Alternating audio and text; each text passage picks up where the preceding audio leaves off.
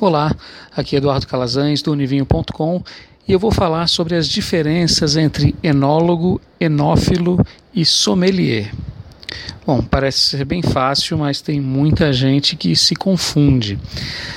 Bom, enólogo é a pessoa que estudou e se formou em enologia e trabalha dentro da vinícola. Geralmente, essa pessoa o enólogo é o responsável pela elaboração da bebida dentro da vinícola. O enófilo é a pessoa que bebe e gosta de estudar sobre o vinho, como eu e você nesse exato momento. O sommelier é a pessoa que estudou e trabalha nos hotéis e restaurantes. Ele ajuda os clientes na escolha do melhor vinho para determinado prato e quase sempre elabora a carta de vinho do restaurante.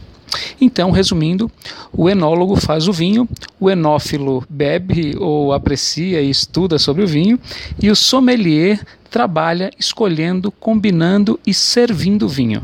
Basicamente é isso aí. No próximo podcast eu vou falar sobre a temperatura do vinho.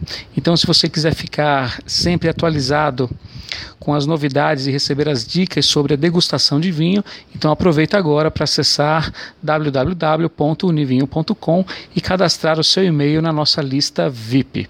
Um forte abraço e eu te vejo por lá.